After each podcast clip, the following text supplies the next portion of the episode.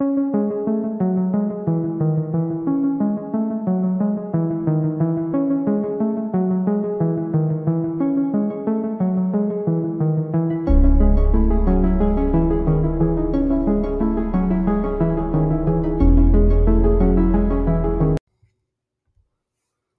everyone. Welcome or welcome back to Criminal Curiosity, a true crime podcast. I'm your host, Jade, and thank you so much for joining me today.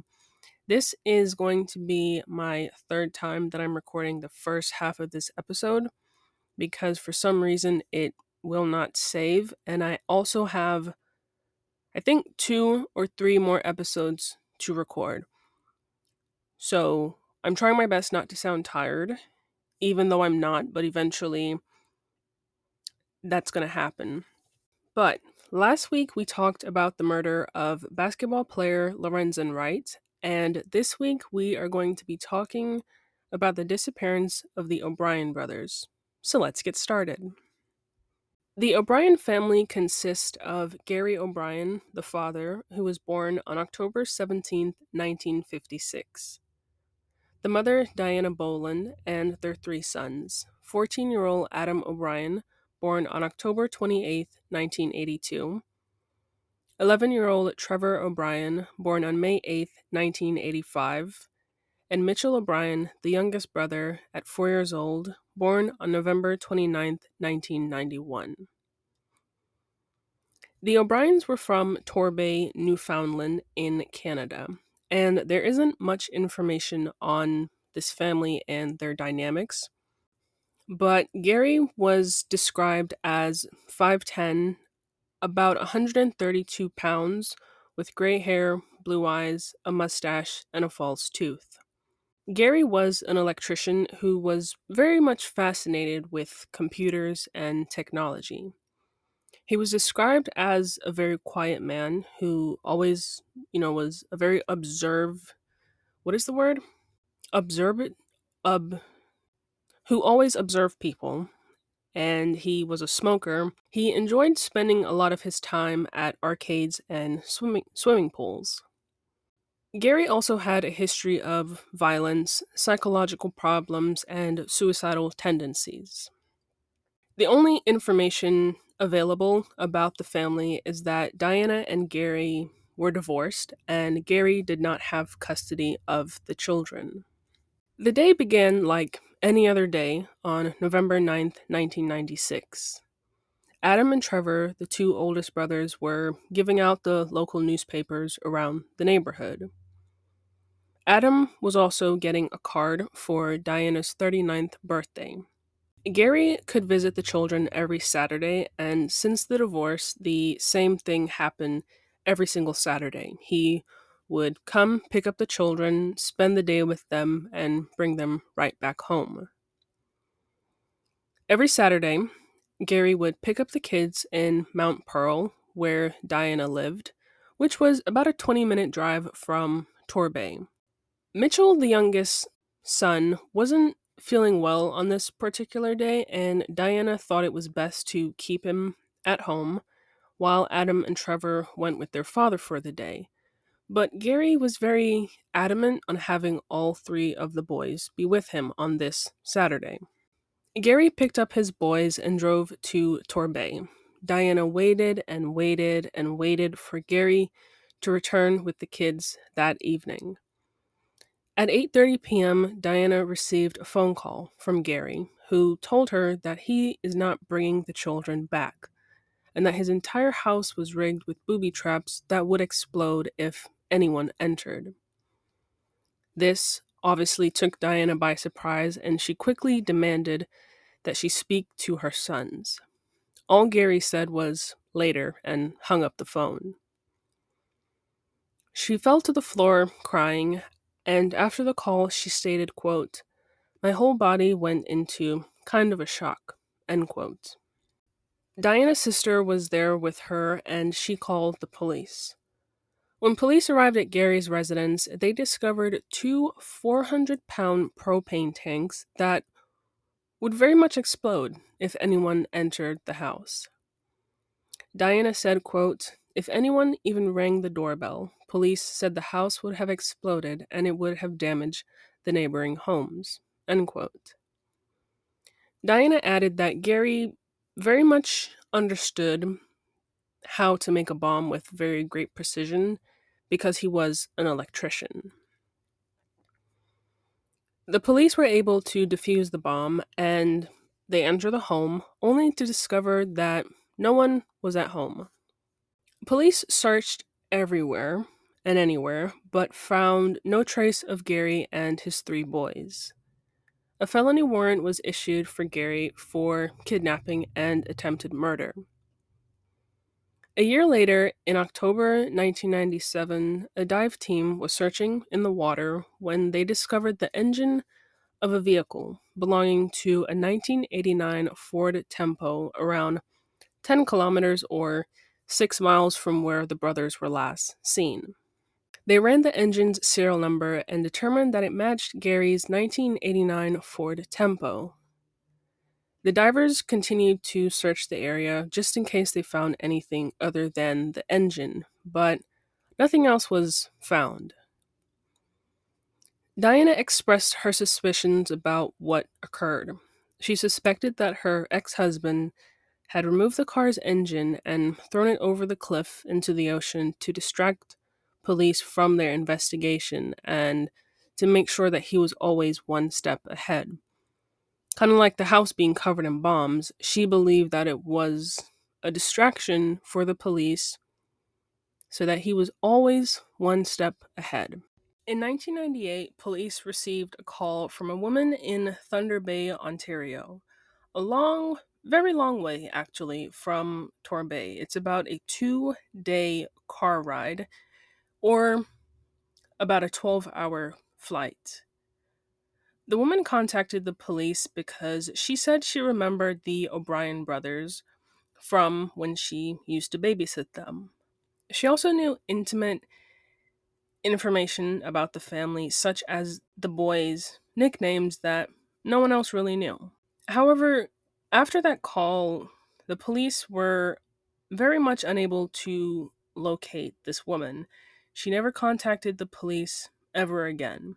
So they decided to make the call public in hopes that someone knows something, or maybe that she would call again, but she never did. By 1999, authorities had given up on that lead and concluded that the boys and their father maybe were last seen in Thunder Bay, Ontario. Many family members have very different ideas about what they believe happened to the O'Brien brothers. Some members believe they're all dead, but Diana is certain that her sons are alive. In 2011, 15 years after her boys went missing, she visited with former Prime Minister Stephen Harper to raise awareness about her missing children as well as other missing children. Because there are no answers as to what happened or where the O'Brien brothers are, there are numerous theories in this case. There are theories that are plausible, and there are a lot of theories that very much give you a headache. One theory is that Gary took his three sons and drove them off the cliff, taking his own life and the lives of his children. But no one knows when this happened because the car engine was discovered a year after their disappearance.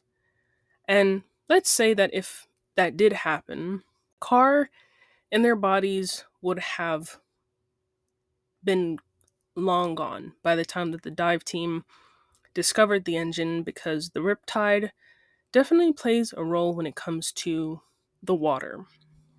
Many people believe Gary planted the bombs before picking up his sons, which would explain why he called Diana to tell her that he would be late.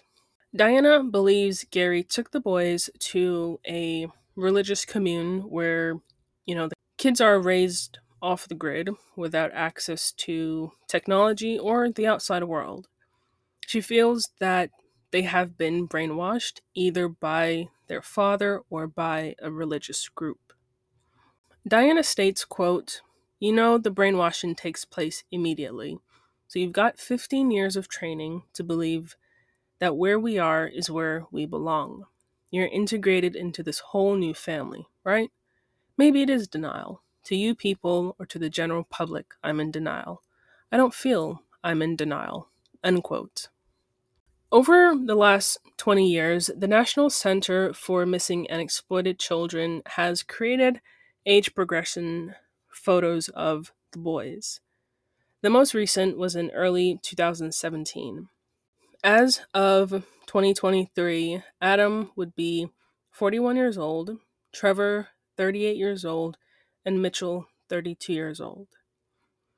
Adam was previously spotted wearing a black and white Adidas striped pants with black and white Adidas sneakers and a black and white Adidas jacket with a green shirt.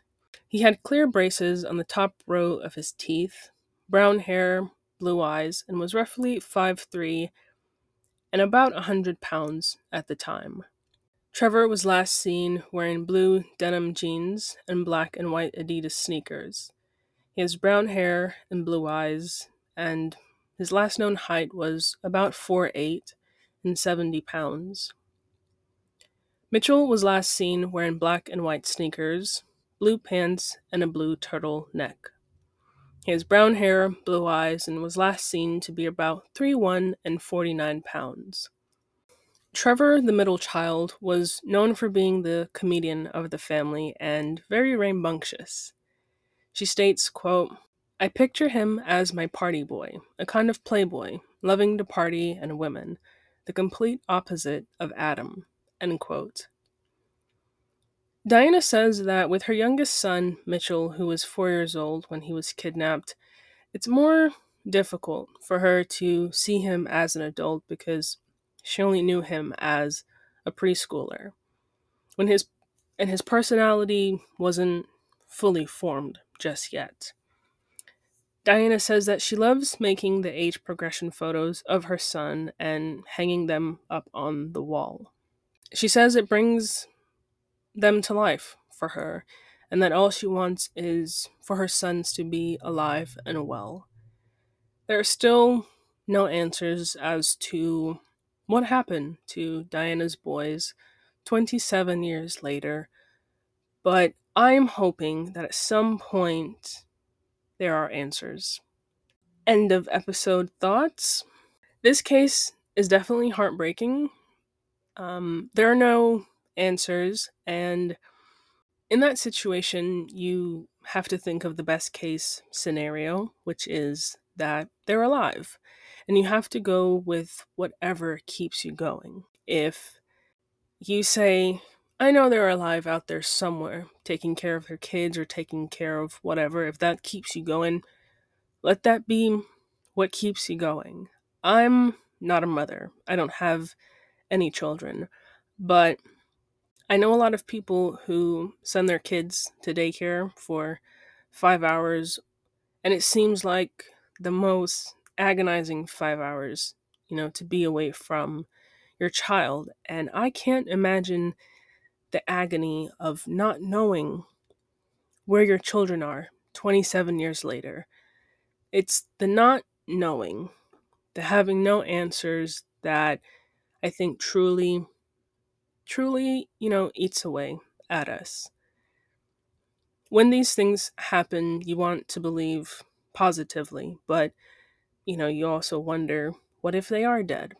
But no one wants to think that their child is dead somewhere in this world. And I think it's scary knowing that people go their entire life without knowing if their loved ones are dead or alive. And with that, today's story comes to an end. Thank you so much for listening to today's episode. Remember, every Thursday there is a new episode. If you listen to this on Apple Podcasts, leave a review and rating. So I know what you think of the show. You can keep up with me and the podcast on Instagram at Criminal Curiosity Pod, Twitter Crim Curiosity, and TikTok Criminal Curiosity Pod. That is all that I have for you today. Please be safe out there. Look out for one another. Until next time, bye everyone.